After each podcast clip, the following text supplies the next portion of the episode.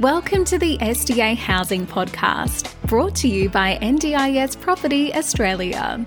Before starting this episode, we need to provide a general disclaimer. Information contained in this podcast is general in nature only. It does not take into account the objectives, financial situation, or needs of any particular person. You need to consider your financial situation and needs before making any decisions based on the information in this podcast. And you should consider seeking independent and professional advice for your personal circumstances. All right, let's begin.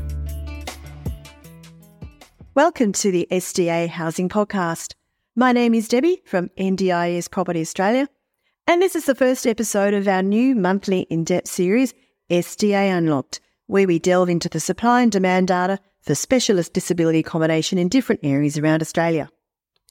Today, we are going to be talking about the Dandenong area in Melbourne. Uh, why are we talking about Dandenong today? Well, there is a lot going on there. We have had a number of different sources telling us they're going to be um, building some SDA properties in the area in the coming years.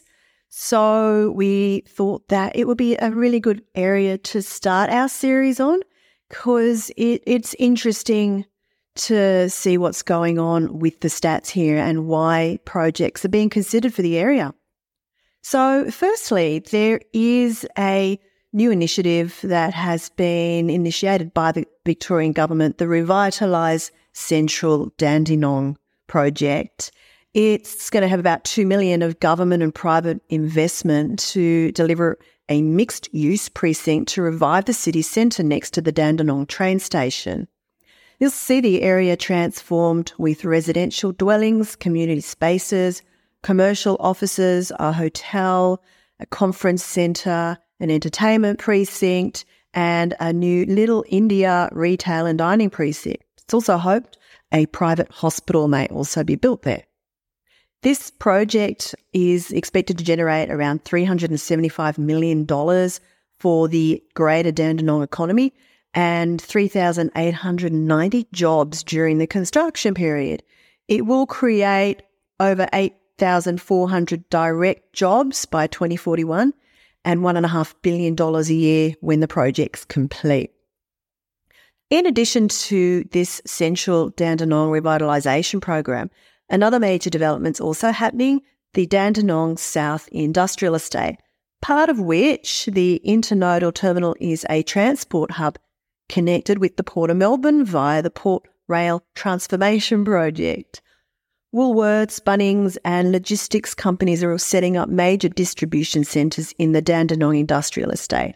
So uh, you can see there's a lot going on there.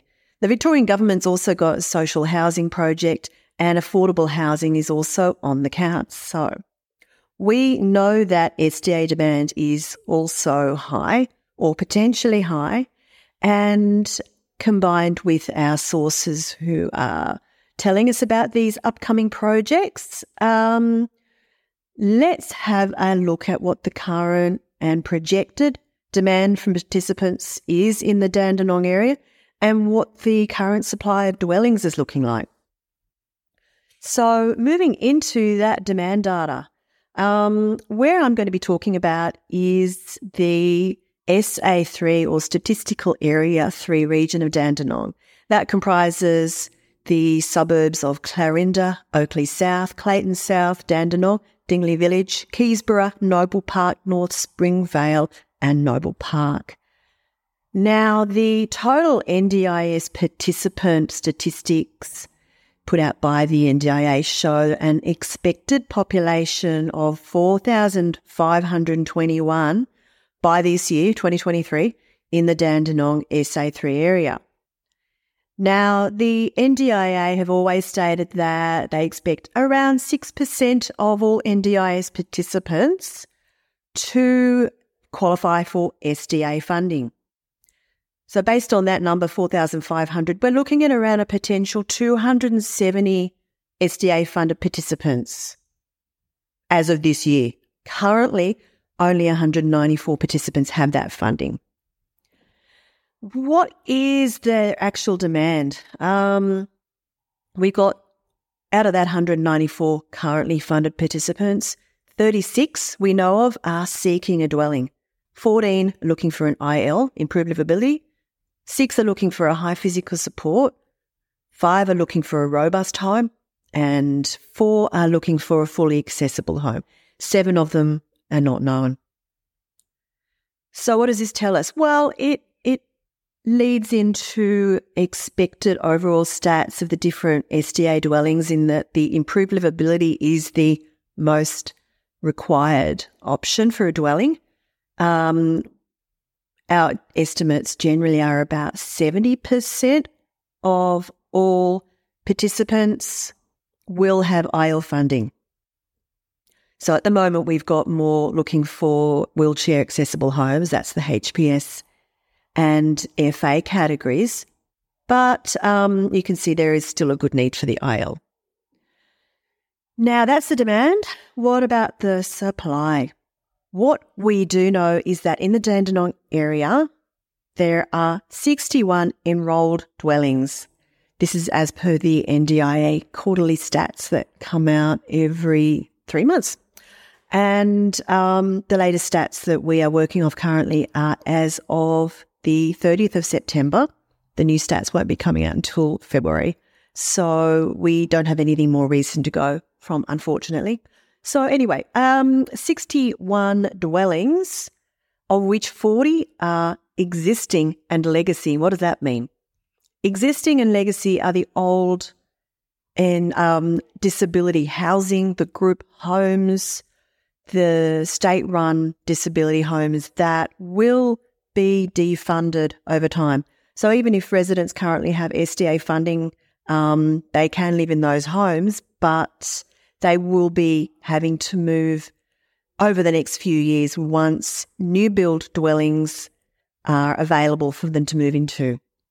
So there are 21 new build dwellings, 60 existing and legacy dwellings, a total of 61.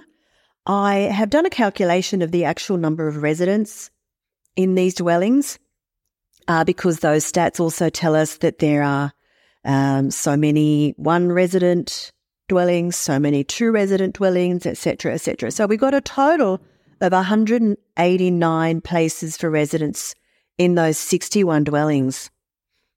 As I said, 40 are existing and legacy, uh, so around two thirds of the dwellings. So we're looking at something like 144 residents currently living in the old style homes that are going to have to move. Now, we've got a current known demand of 36 participants looking for a home. So that is likely to increase as high as 150 in the next few years. Taking into account the um, overall increase in NDIS participant numbers, so those current numbers are based on the NDIS's um, demand data as of 2023. Um, NDIS has say, stated that by 2032, the number of Australians in the scheme will be over a million. Currently, there are about 550,000. So we could say that the participant numbers are going to double. If the uh, expected number of NDIS participants that will qualify for SDA funding remains at the 6% that the NDIA have um, quoted all along, we could say that if the participant numbers double, we could have an additional 200 SDA funded participants in the Dandenong area in the next 10 years. So let's talk about the next five years, make it a bit more realistic. Let's call that half that number. We could potentially have a demand for 150 current plus another 100 participants in the next five years until 2028. Um, number of dwellings those 250 participants would need, would likely need, possibly around about, you could say half. So, um, possibly around 125 additional dwellings required over the next five years. and we currently have 61. So let's have a look at what we know is in the pipeline. Pipeline dwellings are also some of the information that the NDI provide in their quarterly stats. However, they don't unfortunately provide that information broken down into the SA3 regions, the statistical area 3 regions. They only provide it based on the larger SA4 region. And Dandenong falls under the Melbourne Southeast SA4 area, and that also comprises the Cardinia, Casey North, Casey South, and Monash SA3 regions. Now, I've gone through and calculated the number of NDIS participants in all those different regions and worked out that Dandenong accounts for around 25% of the total SA4 area. So, without any better, more detailed statistics put out by the NDIA, at the moment, that is probably the the only way we can really figure out what the pipeline might be in Dandenong. So, what are the pipeline figures? We have 81 dwellings that are supposedly um, under construction or going under construction. This is based on what the um, NDIA is advised when um, builders and developers are putting in the plans for SDA assessment, which has to happen at the commencement or before the commencement of a build. They have to notify the NDIA and have their plans assessed to be SDA compliant.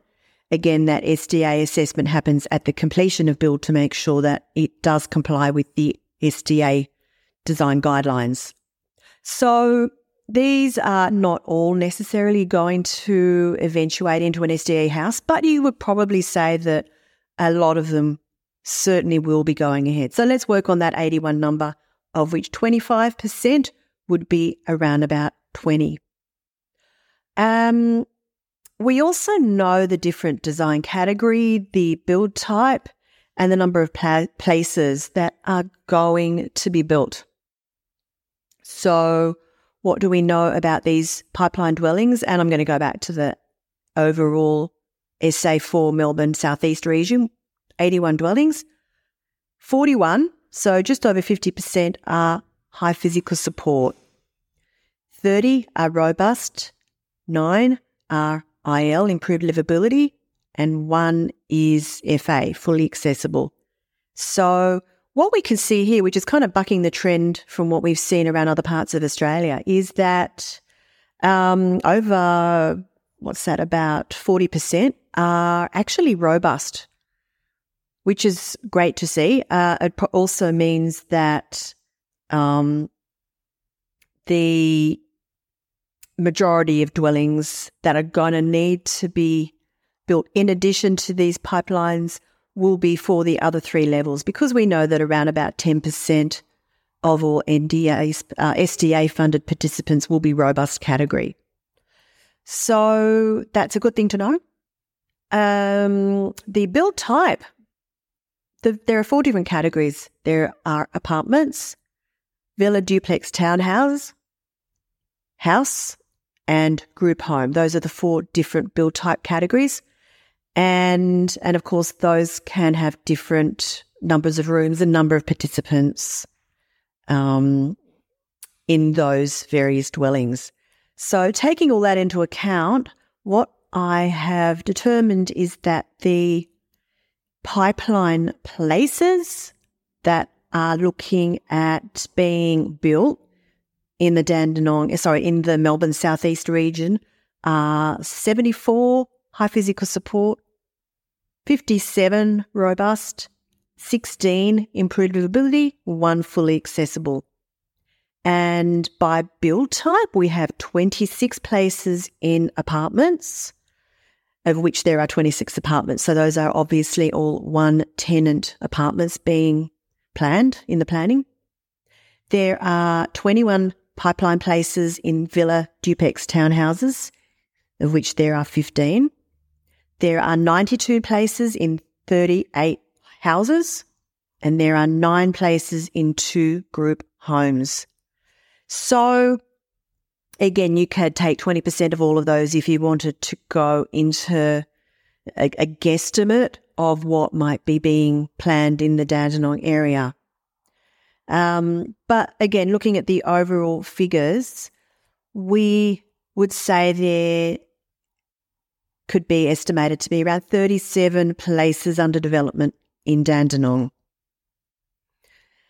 So, if we assume that there are 20 dwellings, 37 places, and we need up to 125 um, additional dwellings, then we are going to need um, another 100 odd dwellings being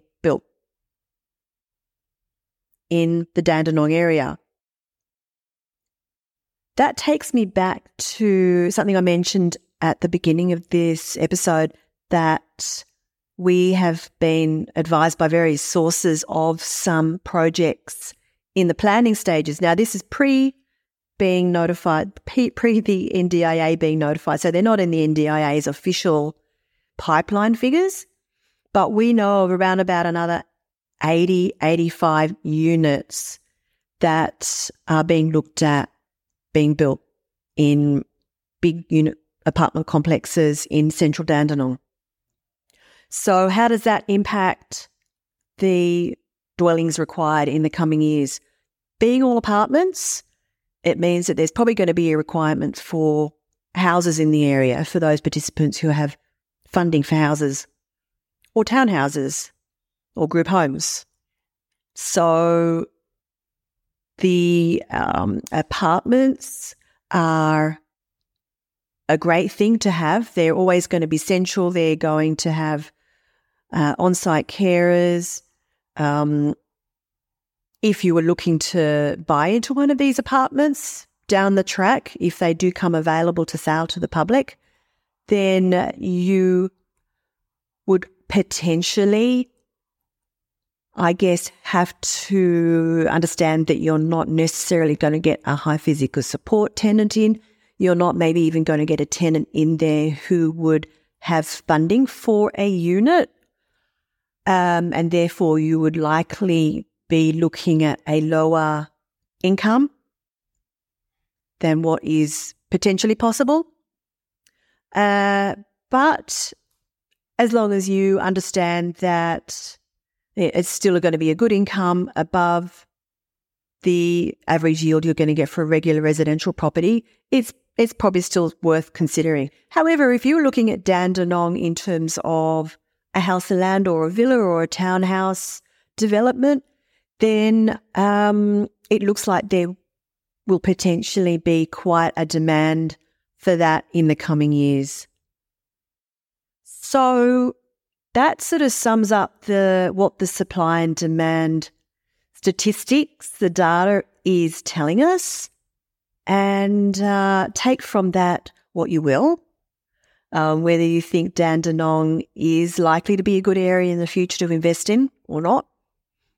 Uh, but this just gives you an overview, really, of the process we go through in doing our due diligence when it comes to looking at areas that we want to have stock to provide to our investors and um, how important it is to look at the long term demand and supply when looking into an area, as well as what's going on in the area in terms of infrastructure and development.